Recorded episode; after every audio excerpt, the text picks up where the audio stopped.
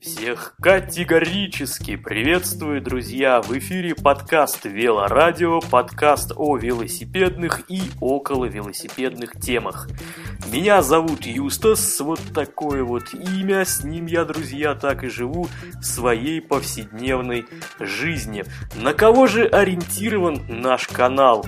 Я скажу, скорее всего это сделано для людей, для которых велосипед является не просто средством передвижения в магазин за хлебушком или за водочкой или что-то еще, а для тех, для кого это нечто большее, хобби, увлечение, спорт или что-то еще. Сегодня выпуск пилотный. Хочу сразу сказать, что нужна ваша помощь, конструктивная критика, возможно, возможно какие-то советы, которые можно написать в комментариях. Я обязательно все прочитаю, все посмотрю и сделаю соответствующие выводы. Итак, о чем поговорим сегодня? Многие, многие из вас, помимо покатушек, где вы собираетесь со своими друзьями в городе, либо за городом, либо где-то еще, катаетесь, получаете свое удовольствие, но давненько уже подумываете, подумываете поехать куда-нибудь подальше, в такое некое настоящее велопутешествие – и поговорим мы сегодня о таком явлении, как велотуризм. Велопоходы, друзья, что же это такое? Что же нужно новичку, чтобы отправиться в настоящее велопутешествие? Ну, наверное, в первую очередь, и это самое главное, нужно большое-большое желание. Ну и наличие, конечно, велосипеда. Рассуждать, каким должен быть велосипед, я сегодня не буду. Не буду хаять ашан-байки, кто-то уже и сам знает, что на них далеко не уедешь, а если и уедешь, то как бы, ну, недолговечные это велосипеды. Я не говорю, что нужно обязательно иметь какие-то дорогие модели, но сейчас в нашем современном мире есть богатый выбор, и, возможно, в какой-то из следующих тем мы детально поговорим про железки, а сегодня мы поговорим о велопоходах. Итак, допустим, вы новичок и никогда не были, никогда не участвовали, так сказать, не привлекались. Что нужно?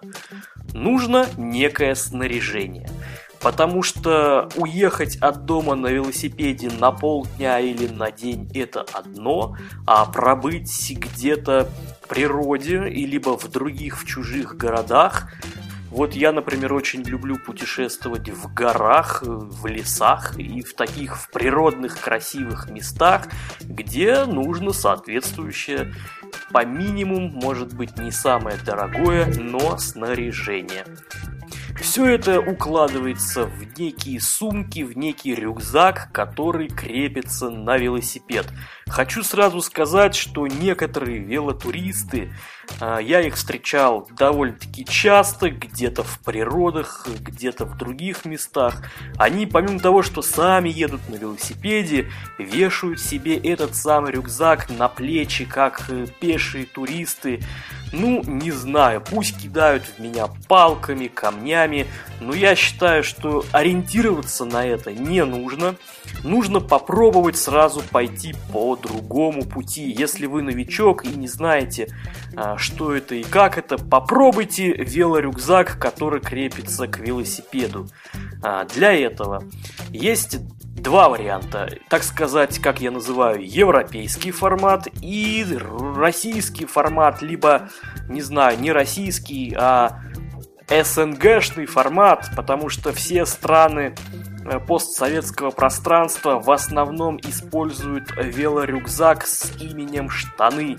Это такой некий велорюкзак, который устанавливается на багажник сзади на велосипед, и у него по бокам свисают такие штанины, в которых довольно-таки приличная емкость. Для длительных велопоходов я рекомендую использовать рюкзак порядка 80 литров, в который можно... Ну, это не, это не значит, что туда нужно напхать все, все, все, все, все, что нам обязательно потом не пригодится. Нужно как бы придерживаться принципу минимализма. Об этом мы поговорим чуть-чуть попозже.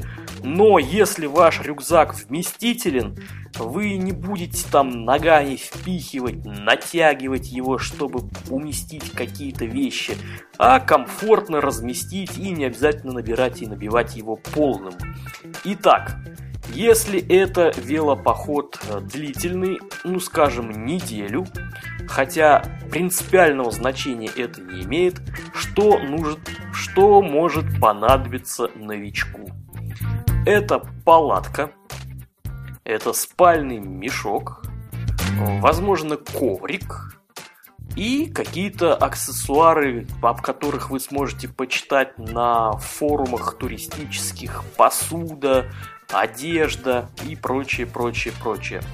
Э, велорюкзаки. Велорюкзаки, помимо штанов, существует еще некий европейский формат – эти самые велотуристы из Европы и не только любят развешивать отдельные сумочки а, в разных местах велосипеда, то есть прикрепляется на переднюю вилку по бокам сумочки, прикрепляется на руль, а, сзади по бокам и на багажник, и таким образом распределяется вес по всему велосипеду.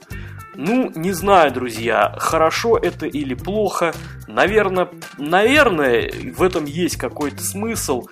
Но единственное, о чем я хочу подметить, я заметил, что это частенько является неудобным. В каких случаях неудобным? Допустим, вы путешествуете по природе, где не просто асфальтная дорожка, ведущая прямо-прямо-прямо, а где есть и ручьи, через которые переходит, ну, приходится переходить, где есть какие-то кусты и прочее-прочее. Э, легко взять рюкзак в одну руку, перенести его, либо где-то поднять, там велосипед перенести. Э, это, это как бы решает кучу проблем, когда вы рюкзачочек снимаете и занесли на какую-то гору или перенесли через какую-то брод по реке, следом перенесли велосипед и все. Что же будет, если у нас будет несколько сумочек, это вот будет беготня. Ну, на любителя, друзья. А, о чем еще хочется подметить? Одежда в велопоходах, если это летний сезон, а я сейчас рассмотрю теплое время года, конечно, может быть любой вам комфортное, но э, советую, советую использовать спортивную синтетику. Чем она отличается от а, просто синтетики и чем оно отличается от всяких там хбшек и прочего и прочего. Многие, я слышал, говорят, ой, нужно одеть маечку хб, чтобы она дышала, чтобы было легко и чтобы было комфортно в походе в природе. Ну, что-то может быть из этого и правды окажется, но не всегда. ХБ маечки, ХБ всякие вещи, а особенно джинсы, это вообще ад адский, друзья. Э, во-первых, как-никак тепло, вы крутите педали, вы потеете. Э, ХБ имеет свойство намокнуть, имеет свойство при, прилипать к телу и долго-долго сохнуть. И более того, какой-то выделяет она при этом неприятный запах, ну и как бы некомфортно себя ощущаешь в подобных одеждах. Если вы хотите ощущать себя более комфортно, сейчас на современном рынке есть масса как дорогих, так и недорогих одеяний из спортивной синтетики. Что она из себя представляет? Ну, это такой некий состав, которая тоже ткань дышит, она непременно дышит, это все неправда, что синтетика не дышит. А, при этом она не пахнет, когда вы потеете, и моментально высыхает, выводит влагу наружу, и вы всегда вы всегда свежи, вы всегда бодры и чувствуете себя прекрасно. Поэтому рекомендую веломайки, рекомендую какие-то подобные вещи, которые сделаны из спортивной синтетики. Ну, подробнее, может быть, вы найдете информацию об этом всем где-то на просторах интернетов. Еще хочу подметить такую деталь, как багажник. Друзья, в последнее время мне приходилось участвовать в многих велопоходах, и э, не только один я еду, а едет еще какое-то количество людей, у которых разные модели багажников установлены, и там, где используется рюкзак велоштаны, то бишь вся нагрузка идет на этот самый багажник, есть, друзья мои, проблема. Ну как проблема? Она бы не была бы проблемой, если бы мы заранее об этом позаботились, что ли.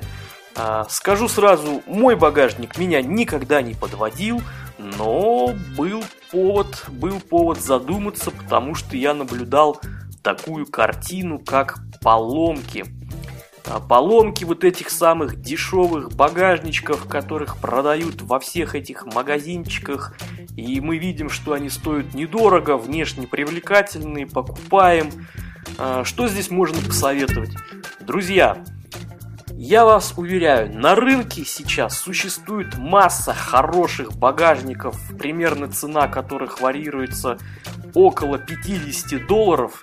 И эти багажники правильные, они мощные, они крепкие и они легкие. Обратите внимание, э, стойки от багажника должны быть э, которые идут к болтам, не изогнуты какими-то кренделями, что под нагрузкой они могут согнуться дальше. Они должны быть прямыми, чтобы создавать такую некую жесткость.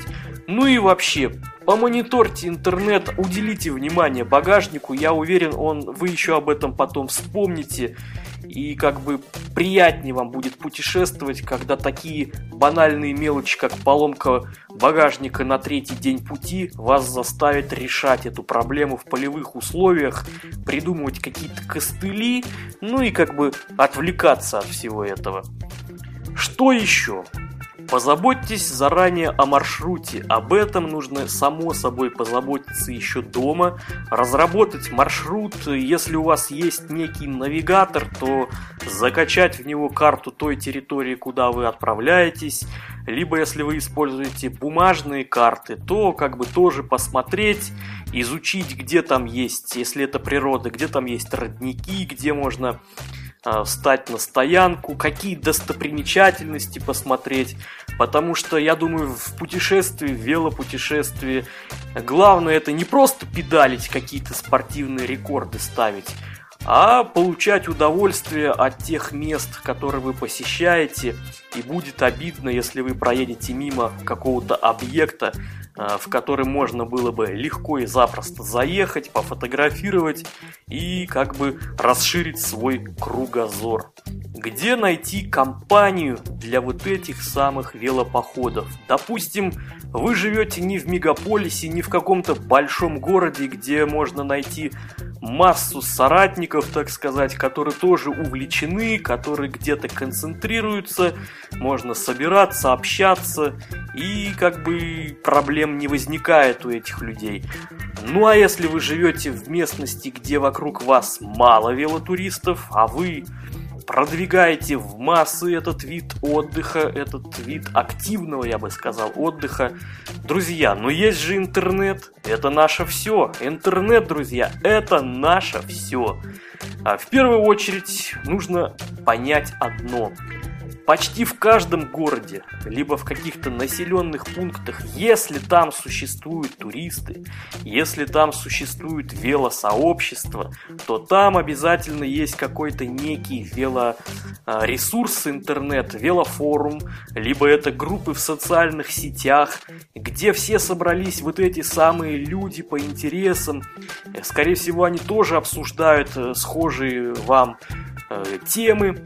Можно посмотреть, можно прицениться, где о чем говорят, посмотреть маршруты, которые они предлагают, либо составить маршрут и предложить им, независимо какой это город.